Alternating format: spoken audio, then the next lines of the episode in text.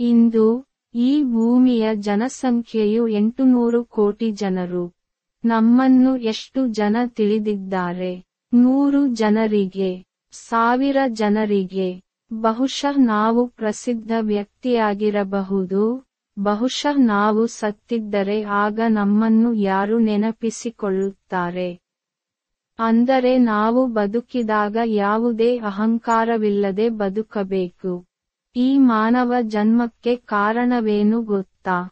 ನಾವು ನಮ್ಮ ಸಹೋದ್ಯೋಗಿಗಳಿಗೆ ಸಹಾಯಕರಾಗಿರಬೇಕು. ಹಾಗೆ ಬದುಕುತ್ತಿರುವಾಗ ಆಲೋಚನೆ, ಮಾತು, ಕೃತಿಯಿಂದ ಯಾರಿಗೂ ನೋವಾಗದಂತೆ ಬದುಕಬೇಕು. ಏಕೆಂದರೆ ಜೀವನವು ನಮ್ಮ ಆಲೋಚನೆಗಳಂತೆಯೇ ಇರುತ್ತದೆ, ಅಲ್ಲವೇ? ಆಲೋಚನೆಯಂತೆ ಜೀವನ. ಒಬ್ಬ ವ್ಯಕ್ತಿ ಮಾನಸಿಕ ಆರೋಗ್ಯ ಸಲಹೆಗಾರರ ಬಳಿಗೆ ಹೋಗಿ, ಡಾಕ್ಟರ್ ಸರ್, ನಾನು ಸಂತೋಷವಾಗಿರುವಾಗ ಹೆಚ್ಚು ಮತ್ತು ನಾನು ಆತಂಕದಲ್ಲಿದ್ದಾಗ ಕೀಳಾಗಿ ಭಾವಿಸುತ್ತೇನೆ. ಮನಸ್ಸು ಉನ್ನತ ಸ್ಥಿತಿಯಲ್ಲಿದ್ದಾಗ ಅದು ಯಾವಾಗ ಕೆಳಗಿಳಿಯುತ್ತದೋ ಎಂದು ನಾನು ಹೆದರುತ್ತೇನೆ ಮತ್ತು ಅದು ಕೆಳಮಟ್ಟದಲ್ಲಿದ್ದಾಗ ಅದು ಯಾವಾಗ ಏರುತ್ತದೆ ಎಂದು ನಿರೀಕ್ಷಿಸುತ್ತೇನೆ.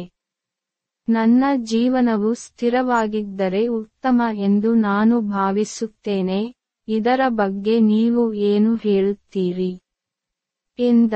ಅದಕ್ಕೆ ಆ ಮಾನಸಿಕ ಸಲಹೆಗಾರ, ಸ್ನೇಹಿತರೆ, ನಾವು ನಮ್ಮ ಹೃದಯದ ಇಸಿಜಿಯನ್ನು ತೆಗೆದುಕೊಂಡರೆ, ಅದರ ಕೋಡ್ ರೆಕಾರ್ಡ್ ಅಪ್ ಮತ್ತು ಡೌನ್ ಕರ್ವ್ ಆಗಿರುತ್ತದೆ.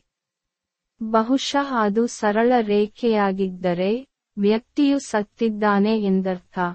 ಜೀವನವೇ ಹಾಗೆ.